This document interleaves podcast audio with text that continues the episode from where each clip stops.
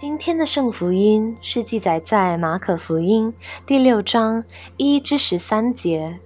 耶稣离开那里，来到自己的家乡，门徒也跟从他。到了安息日，他在会堂里教训人，众人听见这甚稀奇，说：这人从哪里有这些事呢？所赐给他的是什么智慧？他手所做的是何等的异能呢？这不是那木匠吗？不是玛利亚的儿子雅各、约西、犹大、西门的长兄吗？他妹妹们不也是在我们这里吗？他们就厌弃他。耶稣对他们说：大凡先知，除了本地、亲属、本家之外，没有不被人尊敬的。耶稣就在那里不得行什么异能，不过按手在几个病人身上治好他们。他也诧异他们不信，就往周围乡村教训人去了。耶稣叫了十二个门徒来，差遣他们两个两个的出去，也赐给他们权柄制服污鬼，并且嘱咐他们行路的时候不要带食物和口袋，腰带里也不要带钱，除了拐杖以外什么都不可带，只要穿鞋，也不要穿两件褂子。又对他们说：你们无论到何处，进了人的家，就住在那里，直到离开那地方。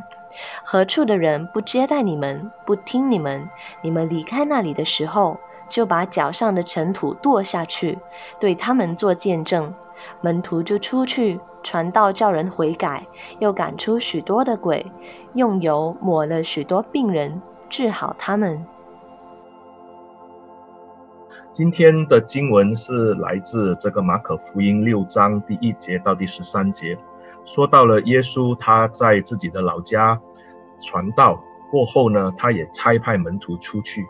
看到这一段的经文的时候呢，我就想起了在二零零九年呢，我看了一个漫画，我虽然没有看完，我不懂它结局怎样。不过呢，这个漫画就说到呢，啊，在未来的世界还啊，就是有一个有一群的巨人呢，不懂从哪里跑出来，然后他们就跑来吃人了。所以那些人呢，为了要躲避这些巨人呢，就建了很多的高墙，然后呢，也训练很多的人呢去杀这些的巨人。所以呢，这个的巨人越打就越猛，墙壁越高呢，他们就。他们还是有能力的打破这些墙壁进来把人类抓来吃。所以呢，这个的漫画在二零零九年开始看的时候呢，我看了几集哦，还蛮好看的。可是后来就慢慢的就没有再看下去，因为真的没有时间。它的名字就取自竞技的巨人哦。啊，这个的漫画相信可能我们当中有些青少年呢已经看过哦，而且结局好像是结局了，我还不知道。不过这个就让我们看到呢，这些的巨人呢真的很厉害哦，就是啊，在就算那个墙壁再高，他们也有能力呢去破除这个墙壁进来。今天看到这个的时候呢，就想到今天的这段经文呢，当我们看到的这个门徒们呢，当耶稣差派他们出去的时候呢，其实在那个世代呢，也是面对种种的这一些的啊打击，甚至面对很多的这些的拦阻，可是呢，耶稣仍然派他们去。所以今天我的主题就取自这一个的漫画的这个的名字哦，当然不是竞技的巨人，当然是今天的主题就取自呢，去吧，竞技的门徒哦。好，我们来看今天的这段经文。今天的经文取自马可福音六章一到十三节，这段的经文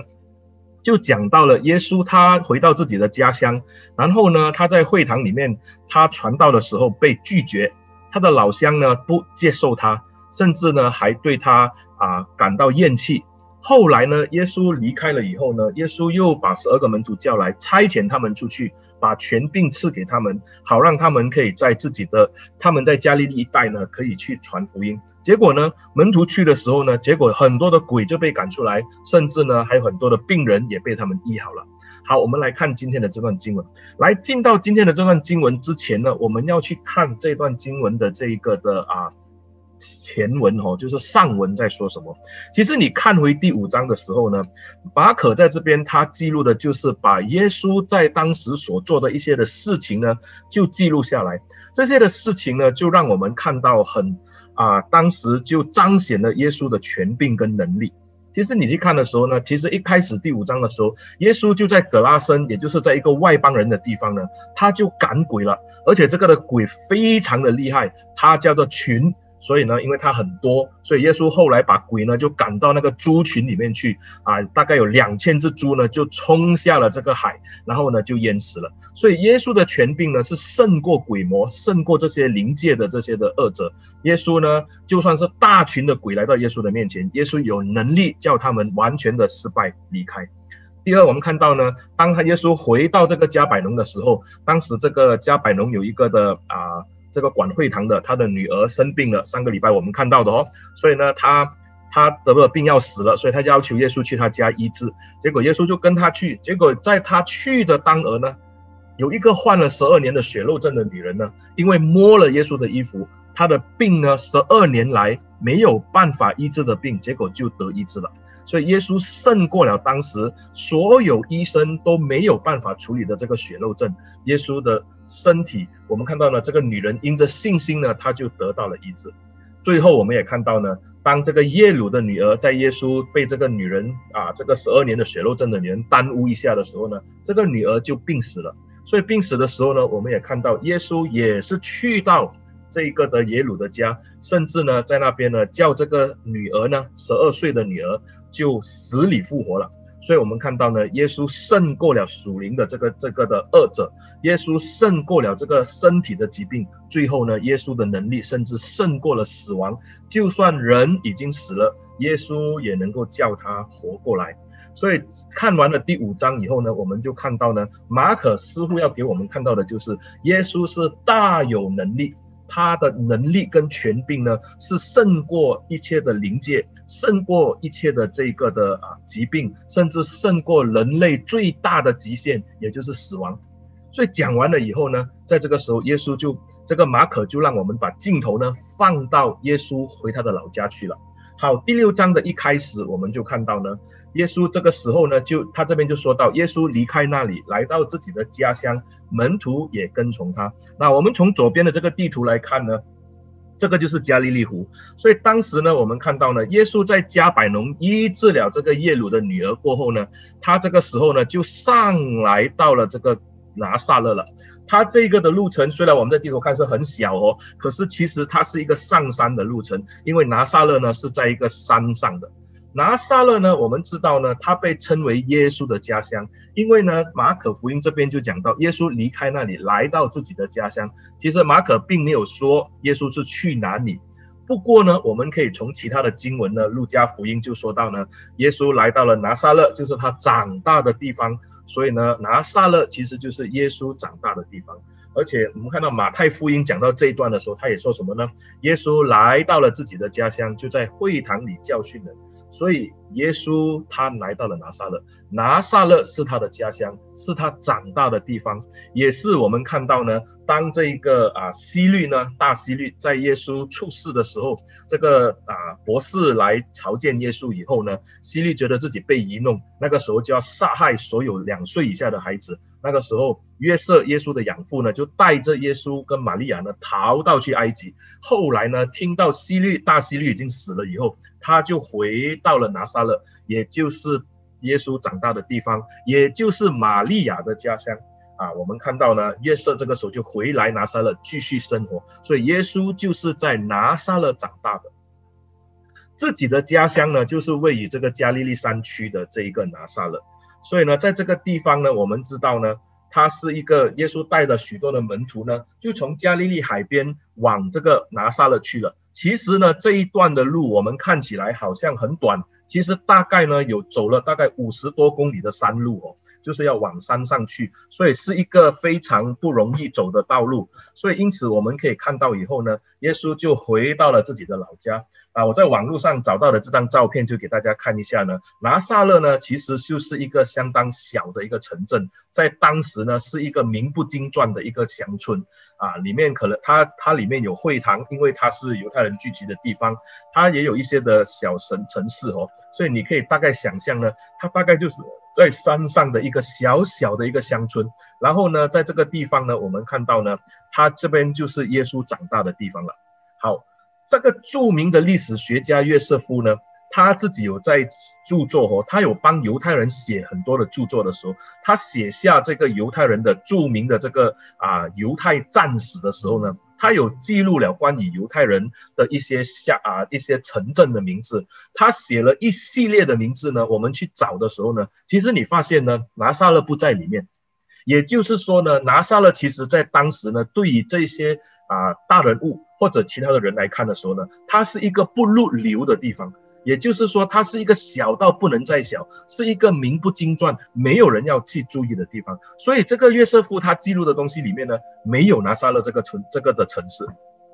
甚至我们也看到，在约翰福音呢一章四十五到四十六节，就是当耶稣呢他出来传道的时候，约翰就介绍了这个耶稣嘛，所以施洗约翰介绍了这个耶稣给这个门徒呢，就是包括当中有腓力，也包括这一个的安德烈，所以腓力呢那个时候就把就是跑去找他的朋友拿但月，就跟他说呢，他已经遇到了那个救世主了，就是摩西在律法上所写的，还有众先知所记的那一位，我们遇见了。 他就是约瑟的儿子拿撒勒人耶稣，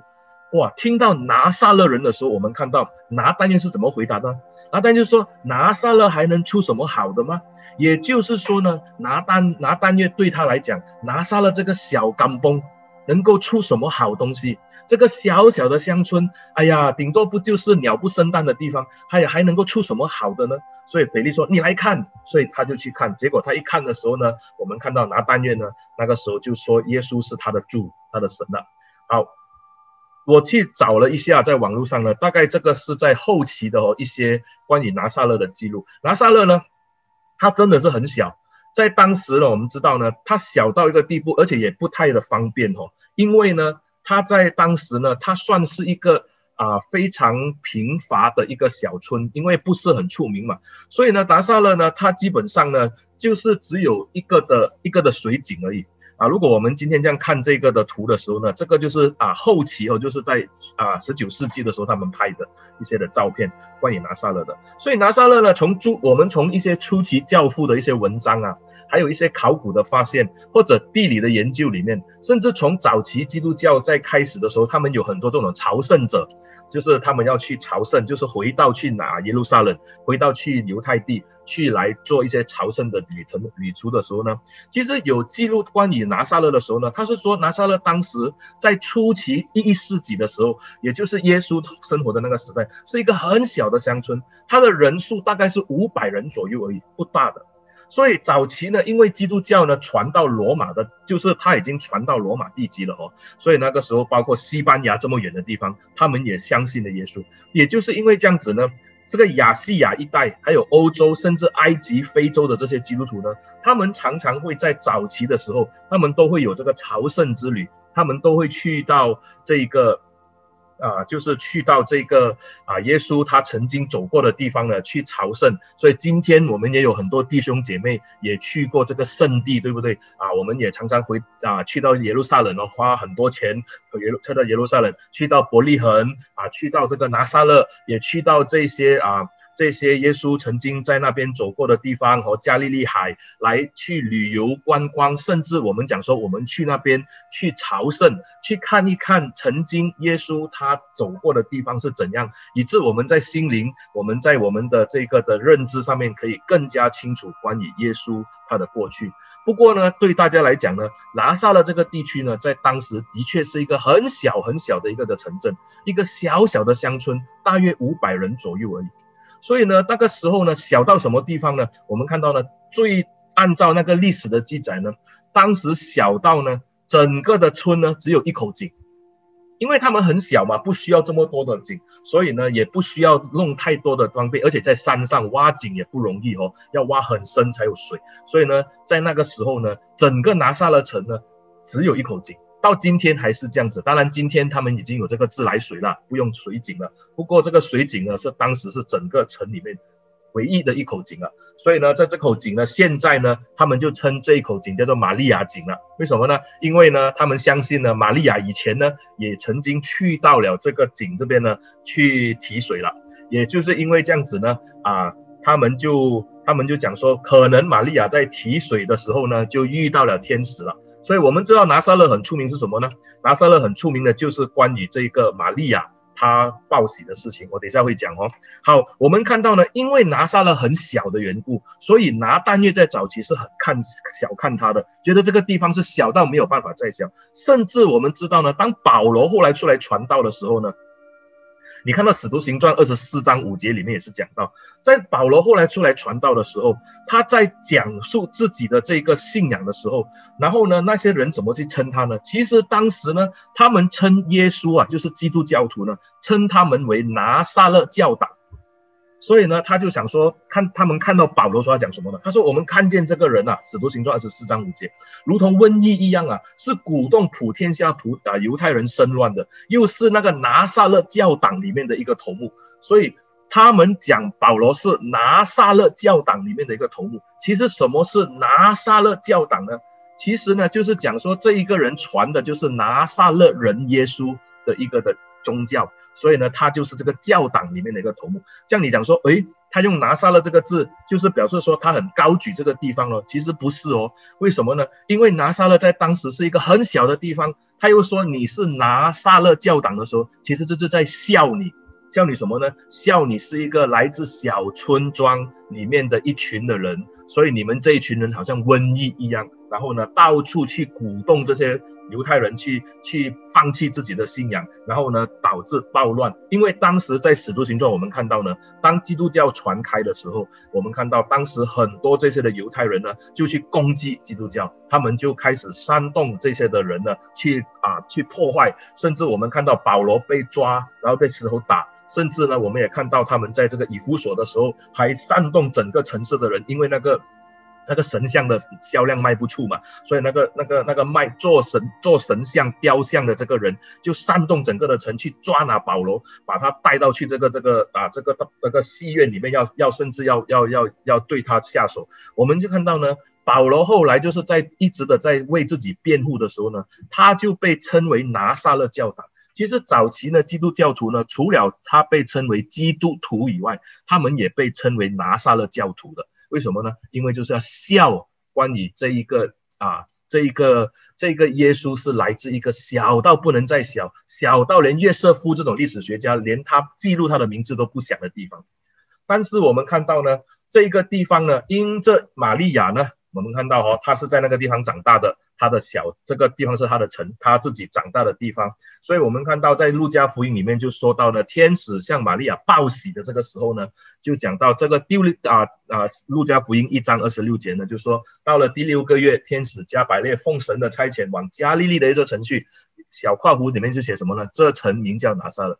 玛利亚就是来自拿撒勒这个小城里面的一个小小的女孩，一个小使女。但是天使向她报喜以后，玛利亚就怀孕，就因圣灵感孕呢，就生了耶稣了。当然今天呢，啊，因着玛利亚的缘故呢，因着耶稣的家乡的缘故呢，拿撒勒呢，在这个地方就建了一个礼拜堂来纪念了。所以这个礼拜堂，如果你们有去过圣地哈，我是没有去过了。那你们有去过圣地的话，你就可以看到呢，今天你就可以去到这一间的礼拜堂，叫做报喜堂。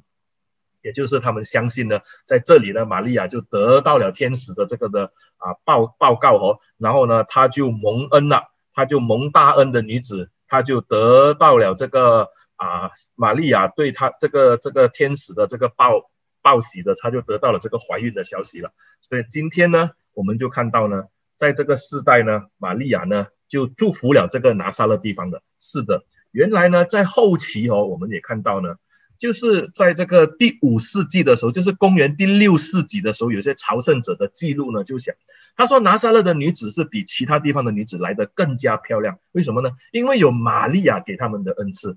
像今天我们不知道拿撒勒的女孩子是不是很漂亮了，我没有照片了。不过呢，的确因为玛利亚，因为耶稣的缘故呢，今天的拿撒勒呢也不再像是一个小城了。那这就是今天的拿撒勒的一个照片。它呢可以说是在以色列里面应该是第二大的城市，因这啊，它的人口大约有十二万人口哦。然后呢，拿撒勒的居民呢，我们也知道呢，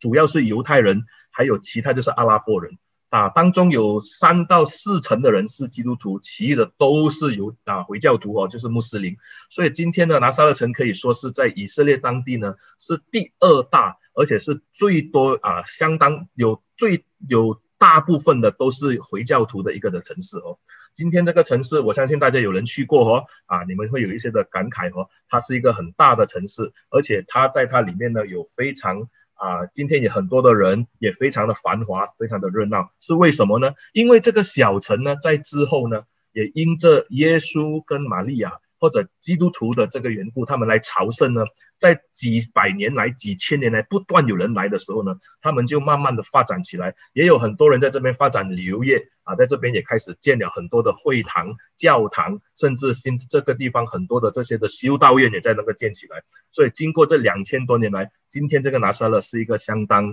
啊出名也相当繁华的城市。啊，它现在已经算是一个非常繁华，因为旅游业，也因为很多基督徒去朝圣的缘故呢。今天这个城市呢，是很多人都想住的。可是，在耶稣的时代就不是了。为什么呢？它算是一个很小的城市啊，很小的乡村，而且呢，在里面的人呢，就是那种很小很小的。所以对拿但业来讲，他说没有什么东西呢，有什么好东西能够再拿这个拿撒勒出来呢？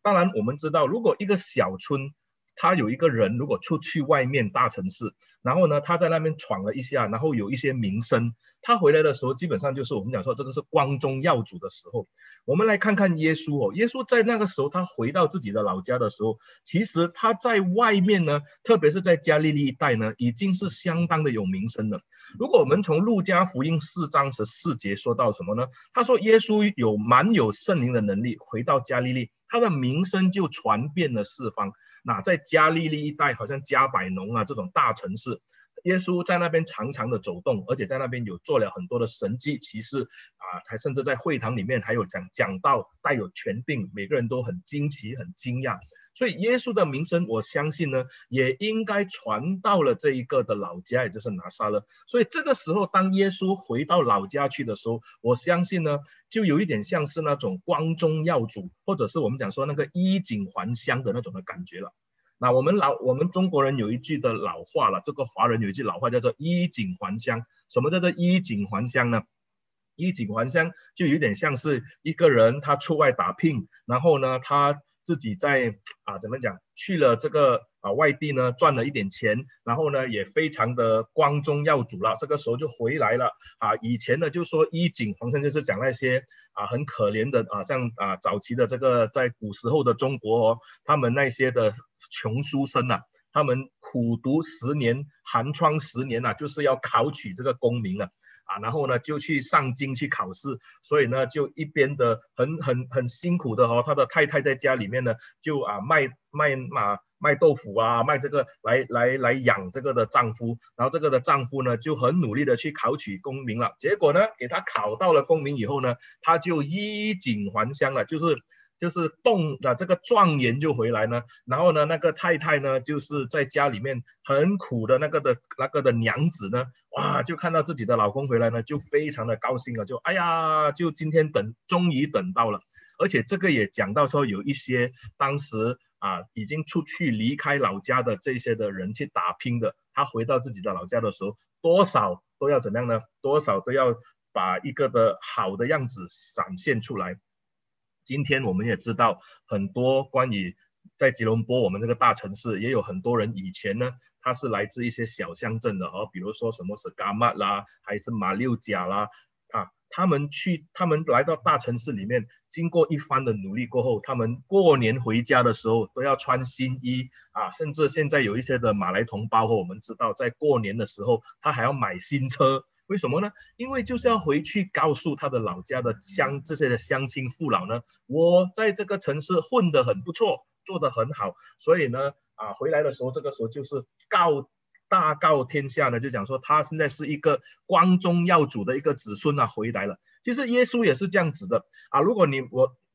之前弟兄姐妹有跟过我们去这个啊中国去看这个教会的时候，我们有去到这个泉州呢，泉州就有一条街叫做状元街呢，就是为什么呢？因为呢这条街以前出过状元呐、啊，所以呢这个乡亲父老呢还要做一个牌匾，一个的拱门来纪念说，哎，我们这个泉州曾经有个状元，所以呢大家都纪念他了。所以今天对一个衣锦还乡，一个已经在外头闯出名声的人回老家呢，其实应该是大家开心欢乐才是的。可是我们看到耶稣这次回来好像不是这样子。耶稣回到拿撒勒的时候，我们看到呢，在第第六章第二节到第三节这样说，他说到了安息日，他在会堂里教训人，众人听见就甚稀奇说，这人从哪里有这些事呢？所赐给他的是什么智慧呢？他手所做的是何等的异能呢？这不是那木匠吗？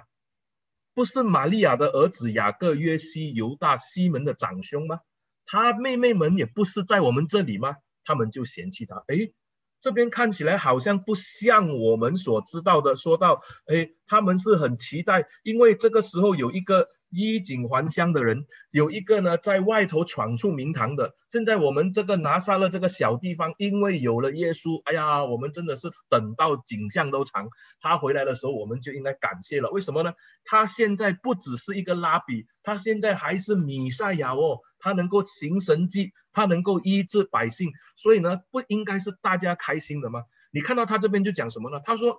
这个人从哪里有这些事呢？他们稀奇他所赐给他是什么智慧呢？他手所做的是何等的异能呢？也表示说，其实他们先这些的这些的老乡们呢，他们是清楚的知道什么？清楚知道耶稣确确实实有能力，而且呢，他所讲的道是带着智慧的。他就说所赐给他是什么智慧？他手所做的是什么异能？就是说，他们也看到耶稣做神迹。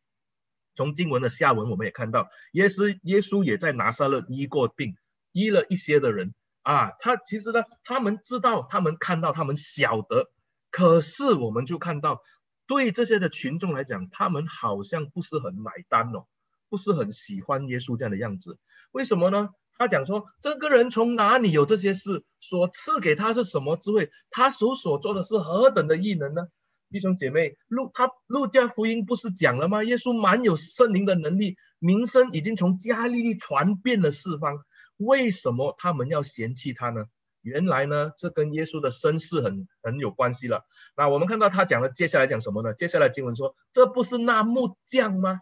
当然这幅画我去找和这幅画是啊，大家就画的时候就看起来好像耶稣很高贵哦，你看到哎呀，在当中是这样子，然后呢啊，他的爸爸还有工人哦，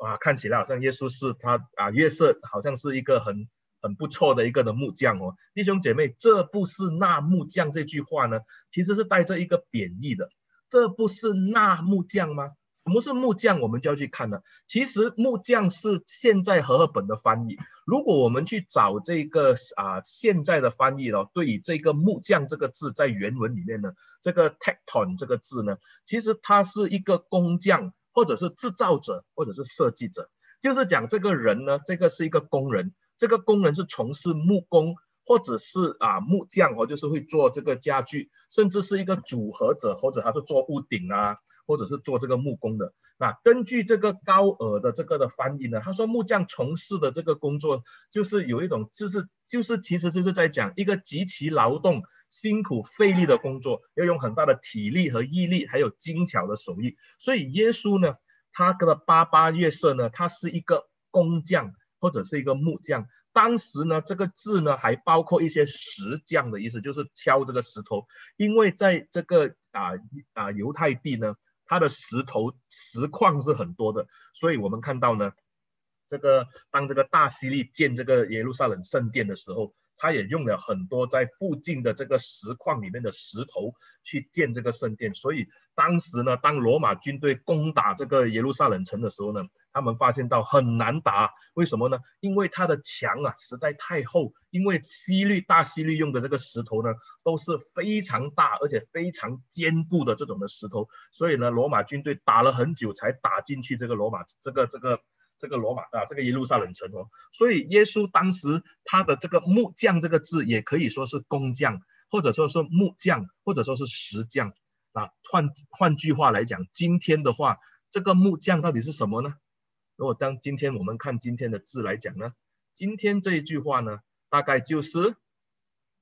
啊我们讲的三行佬、泥水佬、裝修佬、地盤佬了。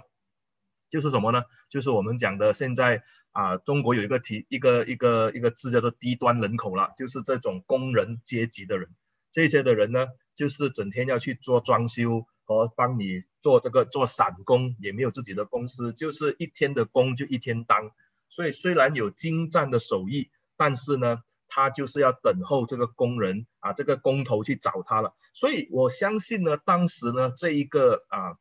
约瑟呢，他选择在拿撒勒啊。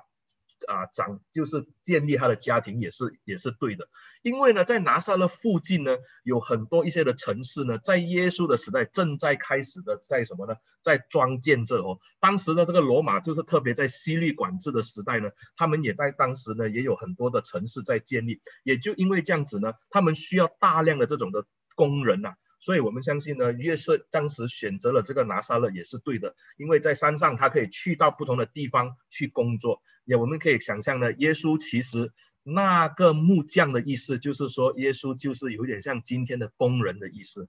如果是这样的话，一个工人哪里有这些的事呢？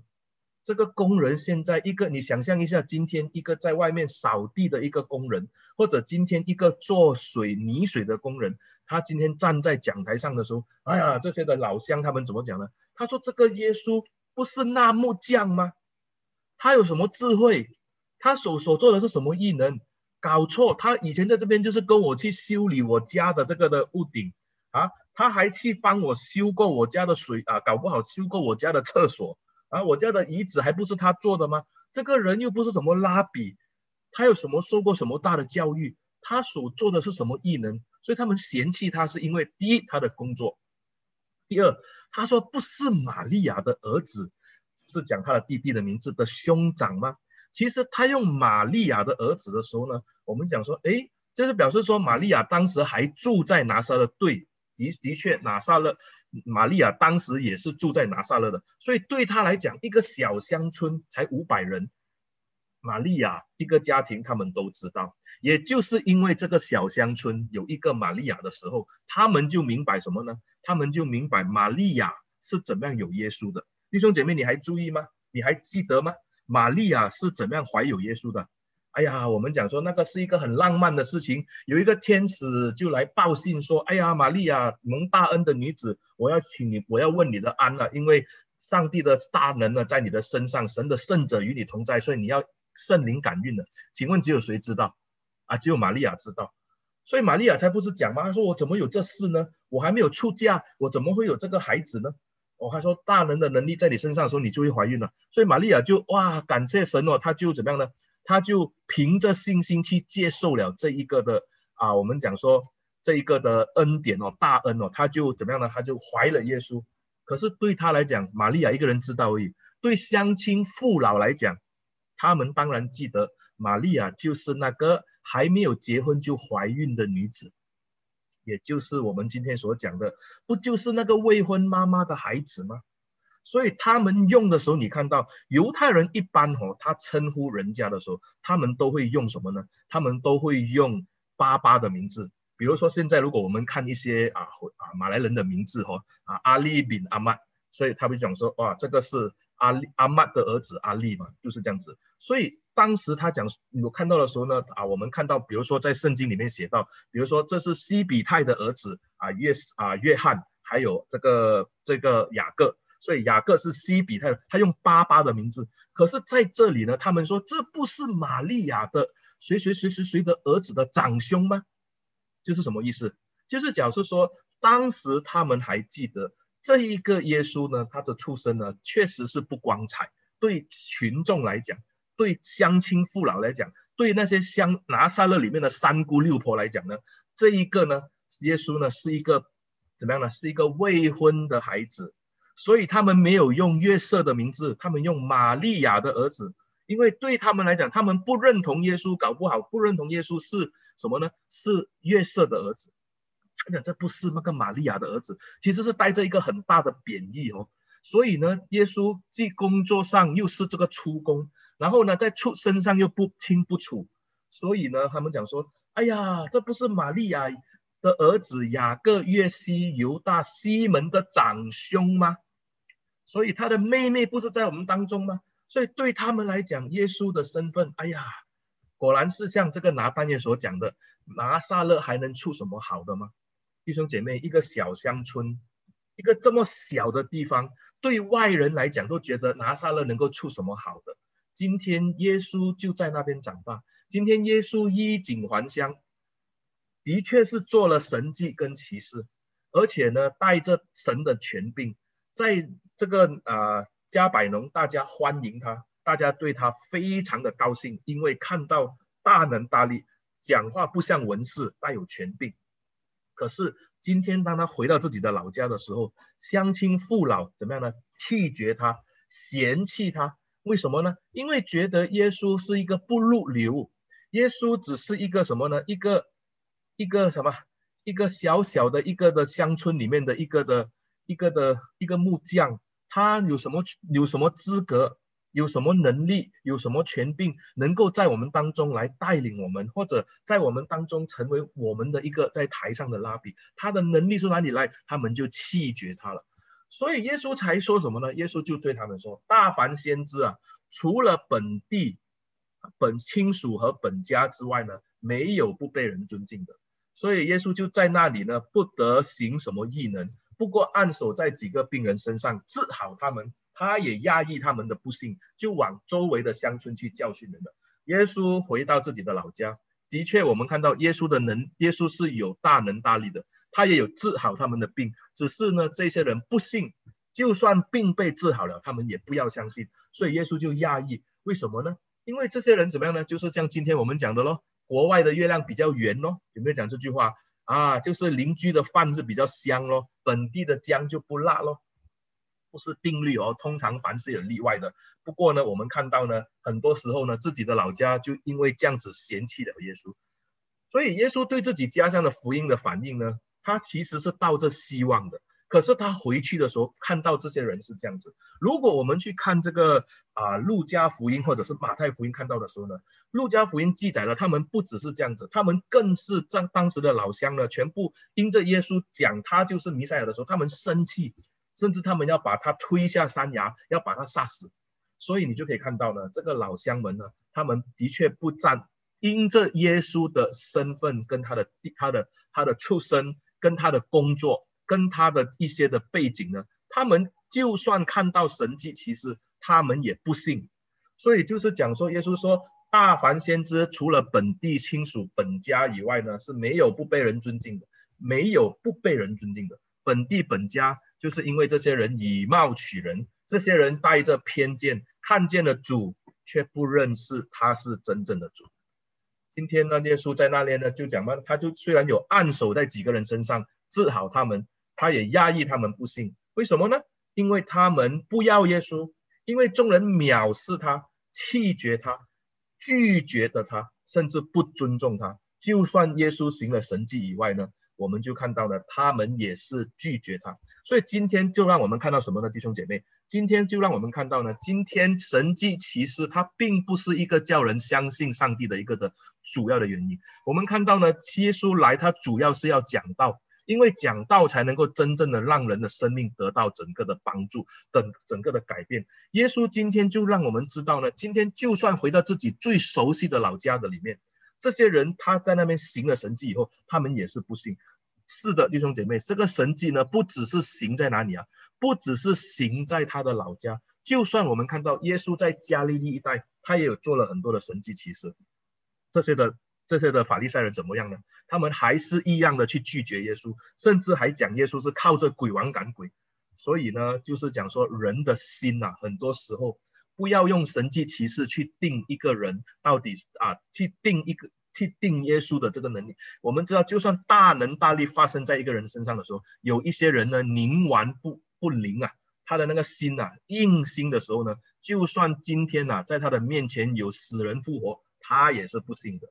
所以耶稣后来呢，借这个事情，他就往别的地方去传道。但是呢，耶稣做了一件事情，就是他开始就差派了门徒。 两个两个出去了。那接下来的经文就说到呢，他就说，耶稣叫了十二个门徒来，差遣他们两个两个地出去，赐给他们权柄，制服污鬼，又祝福他们行路的时候不要带食物和口袋，腰带也不要带钱，除了拐杖什么都不要带，只要穿鞋，也不要穿两件的褂子，褂子就是衣服的缘故哦。我们就来看了，耶稣这个时候就对门徒有这个差遣了，所以我们就看到呢，这个时候呢，他就赐他们权柄了。我们知道耶稣差遣的时候呢，就是赐给他们有这个权柄，这个权柄就是耶稣的权柄。所以呢，耶稣负责给他们有足够的能力，因为耶稣差他们出去。耶稣带他这些人出去的时候，他是带着耶稣的权柄出去。耶稣的权柄是什么呢？耶稣的权柄就是能够制服污鬼，能够医治百病。所以呢，这个时候就派他们两个人两个人出去，两个人两个人就是什么呢？彼此可以照顾，彼此可以配搭，而且呢，彼此可以一个做事的时候，一个可以为他祷告。所以呢，用这样的方式呢，耶稣就差他们两人两人一对一对的就出去了。所以这十二个门徒就分成了六队的人，他们就出去传道。所以对耶稣这边讲哦，他说行路的时候不要带食物和口袋，腰带里也不要带钱，除了拐杖什么都不要带，不要只要穿鞋，不要穿两件的褂子。哇，他讲说这样的话不是很难吗？确实好像很难哦，弟兄姐妹，什么都不要带哦，就是口袋也不带。然后鞋子只要穿鞋子跟一件衣服，然后带一只拐杖就上就上街了。钱也不要带啊，钱也不要带。等一下去到那个地方啊，要要买东西怎么办？没有食物吃怎么办？耶稣说不用担心。所以因着这样子呢，耶稣嘱咐他们行路的时候不要带食物和口袋哦。那口袋呢，我们以为是一个袋子，其实不是啊，就是这个，这个就是他们当时呢背带背在身上的，这个就是我去上网去找的。其实这一个就是后来，如如果你有去看这个啊，如果没有还记得那一个关于这一个啊五饼二鱼的时候，五饼二鱼不是说后来装满了十二篮的篮子吗？其实为什么十二篮呢？因为十二个使徒嘛，十二个门徒，所以他们身上的篮子就是这个篮子，所以那个大那个碎片那个碎片呢，可以装满这个篮子，就是这样这个的篮子。这个篮子就是犹太人他们一般出去的时候，在走要行远路的时候，这就是他们的包包。它里面就放着什么呢？它里面就放着他的衣服、钱、食物、干粮啊啊，还有一些就是可能会放武器、刀子。就是在他们在路上的时候需要用到的东西。所以因着这样子的时候呢，就看到呢，这个就是耶稣教导门徒连这个都不要带，就是靠这一个什么呢？靠这一个凭信心的生活。因为呢，他去到哪里呢，是由那一个接待他的人去负责他的生活需要品，而不是呢在那边担心这个担心那个。他要他经历这一些上帝的供应是来自这个百姓的啊。耶稣就对他们说，其实如果你看路加福音哦，在这个最后的晚餐的时候呢，其实耶稣有问他们了，你就说啊，不带的话会不会够啊？你就看这段经文了，这段经文在路加福音二十二章三十五节，耶稣在最后的晚餐的时候就问门徒了，耶稣对他们说，我猜你们出去的时候没有钱囊，没有口袋，没有鞋，你们缺少什么没有？他们说没有。是的，他们出去的时候呢，他们这整个的旅程，这个两个两个人出去，他们一无所缺，因为呢，这一些人接待他们呢，都为他们预备他们所需要的一切，上帝就借着这一些的百姓，就对他们来施给了，因此呢，他们就得到了这个供应。所以呢，当耶稣去问他们的时候呢，他们就跟耶稣说，我们一样东西都没有缺乏，因为呢，上帝他已经供应了我们的所需所求。的确的是这样子。所以呢，耶稣在这个时候又对他们说了，他说，你无论到了何处，进了人的家，就住在那里，直到离开那地方。所以就是有一个的要求，就是当他们到了一个的新的一个地区的时候，就去住在人家的家里面，直到你离开那个地区。就是你在那个乡村去传道的时候呢，你就去那个乡村里面，就住在那个乡村里面，看谁接待你，你就接待谁。那这段经文呢，我们要从哪里看呢？我们从马太福音看就更加清楚了。那马太福音十章呢，是同一样的事情，不过他在这边教导的是这样写的，他就说什么呢？他说，腰带里不要带金银铜钱，行路不要带口袋，不要带两件褂子，也不要带鞋和啊拐杖，因为工人得饮食是应当的。你无论进哪一座城，哪一个村，要打听那里谁是好人，就住在他家里，直到走的时候，进他家的时候要请他的安。那家若配得平安，你所求的平安就临到那家；若不配得的话，你们所求的平安就仍归于你们。所以耶稣那个时候就跟这些的门徒讲呢，去到的时候呢，怎么样呢？你要就是去到这个地方，就由这个地方的人家来接待你们。他讲，因为呢，工人得饮食是应该的，就是请他吃，没有要求钱哦，就是吃住，这是那个那个地区的人要招待他。所以因着这样子呢，如果他来到的时候，你就住在他的家里面，直到走的时候，这样呢，这个家如果配得这个平安的话呢，就是他就配得了。所以你要为这个家来求平安了。所以弟兄姐妹，所以今天当我们去接待人的时候也是这样子。今天当我们去接待一些的人啊，特别是接待上帝的仆人的时候呢，很多时候呢，那个平安就临到你们的家里面。然后呢，你接待他们呢，这是圣经的教导，也是耶稣对当时门徒的一个嘱咐哦。这里也告诉了这些出去传道的人，就是不要以这个金钱为主要的东西，而是真的是要为事工而去，而上帝会为他的 旅, 旅途的这个东西呢，来做一切的费用。所以我们看到保罗后来出去传道的时候也是这样子，他出去的时候，他也是到了每个地方，就去了会堂讲道，然后由那个会堂里面有人接待他，他就留在那个地方。就这个就是当时最早期做传福音的工作。所以因着这样子的时候呢，是不是到现以后的人就是用这样的方式呢？其实不是哦。如果你看到这个路加福音二十二章的时候呢，其实刚才那一段我们讲到，耶稣问他们说，你们有缺乏没有吗？他说没有。不过呢，到后来的时候，当耶稣他知道要上十字架了，他在最后的晚餐，他就跟门徒说了，就改了，他就说，但如今有钱囊的可以带着，有口袋的也可以带着，没有刀的也要卖衣服买刀。诶，这里就讲好像不一样了，为什么呢？因为到后面的时候呢，我们知道呢，早期是耶稣差派他们出去，后来耶稣知道自己要上十字架，以后他也要升天了，所以之后的呢，就是怎么样呢？要为自己去注意了。所以我们看到的时候呢，如今呢，就是表示说情况不同了。门徒学会了依靠主过信心的生活以后呢，这个时候你就真正的知道呢，你可以带着钱囊，你也可以带着口袋。为什么？那个时候你已经清楚的知道你的工作是这样子，摆在前面的是危险跟艰难的日子。所以呢，耶稣讲说，没有刀的要卖衣服买刀啊，为什么呢？因为当时呢，门徒要出去传道，已经不再是耶路撒冷了，不再是加利利一带，门徒那个时候可能要去到亚细亚，甚至去到欧洲，去到西班牙，甚至我们知道后面的时候，马太还去到哪里呢？啊，还去了，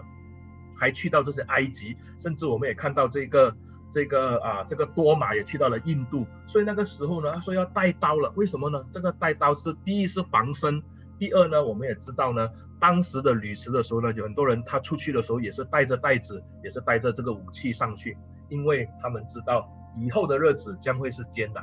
所以耶稣就在这个马太福音就比较清楚，他就说到了，他说，我差你们去如同羊入狼群一样，你们要灵巧像蛇，驯良像鸽子，你们要防备人，因为他们要把你交给公会，也要在会堂里鞭打你们，并且你们要因我的缘故被送到诸侯和君王的面前，要对他们和外邦人做见证。你们被交的时候，不要思虑要说什么话，或者是怎么讲话，到那个时候必赐给你们当说的话，因为不是你们自己说的，乃是你们的父的灵在你们里头说的。所以耶稣在那个时候就告诉门徒要小心，要注意，因为呢，要灵巧像蛇，要驯良像鸽子啦。不是叫你拿刀去砍人，而是叫你要注意小心，因为呢，以后呢，时候将会不一样。所以呢，耶稣也讲到，他说，凡不接待你们的，不听你们的，你们离开的时候就要把脚上的尘土跺下去，对他们做见证。原来当时呢，跺这个尘土的意思是什么呢？就是当一个犹太人啊，他离开一个外邦，他进到外邦人的城市，再离开，比如说他去到葛拉森，在离开这个葛拉森的时候，或者去到这个该萨利亚的菲利比，他离开的时候呢，他要把尘土跺下去的，就是表示说，我跟你隔绝，我跟你隔席，我不要把你的这个污秽呢带回我的老家。所以对那个时候呢，对于一个外邦人呢，他们是保持那个圣洁跟这个这个污秽的这个的情况哦。对于耶稣来讲也是这样子哦。耶稣跟他讲说，你离开的时候就把尘土跺下去，要对他们做见证。为什么呢？啊，我们要看马太福音了。马太福音就清楚的讲了，他就说什么呢？凡不接待你们呢，不听你们的话的人呢，你们离开那家那城的时候，要把脚上的尘土跺下去。我实在告诉你们，当审判的日子，所多玛和蛾摩拉所受的，比那城还容易受呢。也就是说呢，耶稣告诉他们，这一些人呢，他们因为不接待你，他们要面对他们的审判。这个审判呢，是上帝要给他们的。而且呢，到审判的时候，就是在末日的时候，所多玛那个时候被天火灭的嘛，还记得吗？在旧约，俄摩拉也是嘛，上帝从天上降火来烧。他讲这些的城所受的审判，比这个所多玛还要重。哇，你想说这样的话，不接待耶稣的人不是很惨？是啊，不过呢，不是，所以这边讲明的不是叫门徒，因为人家不接待就去发脾气去跟人家过不去，而是等到神自己去处置他。所以在这个约翰啊马太福音里面讲什么呢？他就说人接待你就是接待我，接待我的就是接待那差我来的，这是马太福音里面讲的。约翰福音就清楚的说到了，他来到自己的地方，自己的人不接待他，凡接待他的就是信他名的人，他就赐他们权柄做神的儿女。这人不是从血气生的，也不是从情欲生的，不是从人意生的，乃是从神生的。所以今天一个能够接待耶稣的人，接待耶稣门徒的人，他们都是上帝自己的儿女，他们都知道，因为他们是从上帝而生的。所以呢，耶稣也清楚的讲到，这一些人不接待你们，是因为他不接待耶稣。如果他们不接待耶稣的话，也就是拒绝上帝的人。所以这一些的人呢，在审判的时候，到末日的时候，他们会面对自己的审判。但是没有叫门徒当时立刻去咒诅他，没有哦，他跟门徒说，你们就离开，跺下脚下的尘土就好了。所以因着这样子呢，这些门徒就出去传道，而且叫人悔改，赶出许多的鬼，又用油抹了许多的人，治好了他们。所以弟兄姐妹，门徒就出去，他们就体会了耶稣所做的，他们也经历了，他们也到城市里面去传道。而且这件的事情以后，我们看到马可福音告诉我们，耶稣的名声也因着门徒的缘故被传开了，因为门徒是奉耶稣的名去赶鬼，耶稣他门徒是奉耶稣的名去去传道，而且也就因为这样子呢，耶稣的名声更多人知道，更多人更广了。所以后面我们看到，当耶稣在这个旷野里面而五饼二鱼的时候，五千个人聚集了。哇，为什么呢？因为耶稣的名声已经传遍整个加利利，他的确跟人家不一样，他的门徒也不一样。后来甚至也有人找门徒去赶鬼，不过呢，那个时候门徒赶不出了，我们可以在马可福音第九章的时候看到哦。所以弟兄姐妹，我们就看到呢，耶稣今天要求门徒呢，好像那个竞技的巨人一样。就是当我们面对拦阻的时候呢，好像耶稣在拿撒勒面对拦阻的时候，我们看到呢，并不是叫因此就完全的就就伤心后悔而灰心，而是什么呢？继续的去传。因为对一个传道的人来讲呢，我们看到就算耶稣大有能力，大有权柄，大受欢迎的人，在自己的老家也会被拒绝的。所以对一个门徒来讲，我们领受了这个恩惠，我们领受了耶稣的这个权柄的时候呢，我们出去的时候，我们也会遭遇什么呢？我们也会遭遇危险，我们也会遭遇拒绝，我们甚至会遭遇很多的人对我们的打击。可是呢，我们要知道，我们要不断的前进，因为我们所传的是耶稣基督，而且我们要所见证的是主自己。所以呢，我们要带着耶稣的权柄跟能力，而且耶稣也把这个权柄跟能力赐下给我们，好让我们可以两个两个出去，让更多人可以因着我们的缘故而相信主耶稣，可以认识主耶稣。今天弟兄姐妹，就算再高的墙壁，我们好像那个巨人一样，要破开，要出去。今天就算再多的拦阻，我们也要努力的去。今天回到我们这个时代，弟兄姐妹，看起来好像这个时代更难传福音了，对不对？因为现在教堂的门都关掉了，我们不能去做礼拜。但是你没有看到上帝已经开了一个叫做网路的吗？今天在网路的时候，你可以不用离开家门都可以见到对方，也可以听我在这边跟你讲道，甚至你自己知道我这一篇的道讲完以后，我录了下来，我放在网路上，更多人可以听到。现在神已经开了一个更大的门，更广的门。现在不只是我们以前在梁木堂里面做礼拜的人才听到而已，现在甚至可以到更多的人也可以听到。今天方这个科技的方便给了我们一个更大的门路。如果今天我们还是那种哦，抱着一个心，哎呀不能啊，不是我不可以的话，弟兄姐妹，我们就恐怕什么都做不成。可是耶稣今天给了你是什么？是上帝他的名字，也给了你神他自己儿子的权利跟这个的这个的权柄。你在这个事情上面，你更是要努力的去见证基督，去为主多做工。所以弟兄姐妹，盼望今天这段经文，他给了我们一个很大的肯定，我们出去传道的时候，我们带的是什么呢？我们带着耶稣的权柄跟能力，我们是要叫这个世人看到耶稣基督的大能而悔改信福音。福音是什么呢？马可福音第一章第一节，耶稣基督什么呢？上帝的儿子，福音的起头。今天我们传的是这个又真又活这个的上帝的儿子耶稣。我们和和我们怕什么呢？我们所带带出来的是最好的，是人最需要的。盼望今天弟兄姐妹，我们真的好像这些门徒一样，去把做一个禁忌的门徒，把福音带给地级所需要的人。今天借着网络，我们可以去到更远的地方，甚至在不同的时空的里面，我们也能够把圣经把福音传出去。盼望弟兄姐妹，今天我们可以善用我们手上所做的一切，去为主多做见证。我们来一起祷告。亲爱的主，我们感谢你，因为你是我们的上帝，你的权柄恩典都赐给了我们。我们这些领受这个赐福的人，我们更要为主多做工。求主帮助我们，也求主让我们的生命充满着主你的权柄跟能力，好让我们知道去出去传福音的时候，就算我们面对拦阻，面对嫌弃，面对人对我们的嘲笑热讽，我们都不害怕，因为我们是越战越勇，我们是越挫败，我们就越站得稳，我们是越为主大发热心的人。主啊，求你今天就赐下你的恩惠，让这些的弟兄姐妹可以今天虽然有这个啊这个行动管制令不能够出门，但是我们有一个网络，可以借着网络，借着 Zoom 去跟我们的朋友亲戚见面，甚至我们可以把你的福音广传，我们可以把你的信息带给这些需要的人。特别在这个黑暗的时代，在这个瘟疫遍满的时代里面，很多人心里面忧伤，很多人心里面害怕，因为他们看到世界好像没有盼望的时候，主啊，你是我们唯一的盼望，也求主你使用每一个弟兄姐妹。我们感谢主，奉耶稣的名祷告，阿们。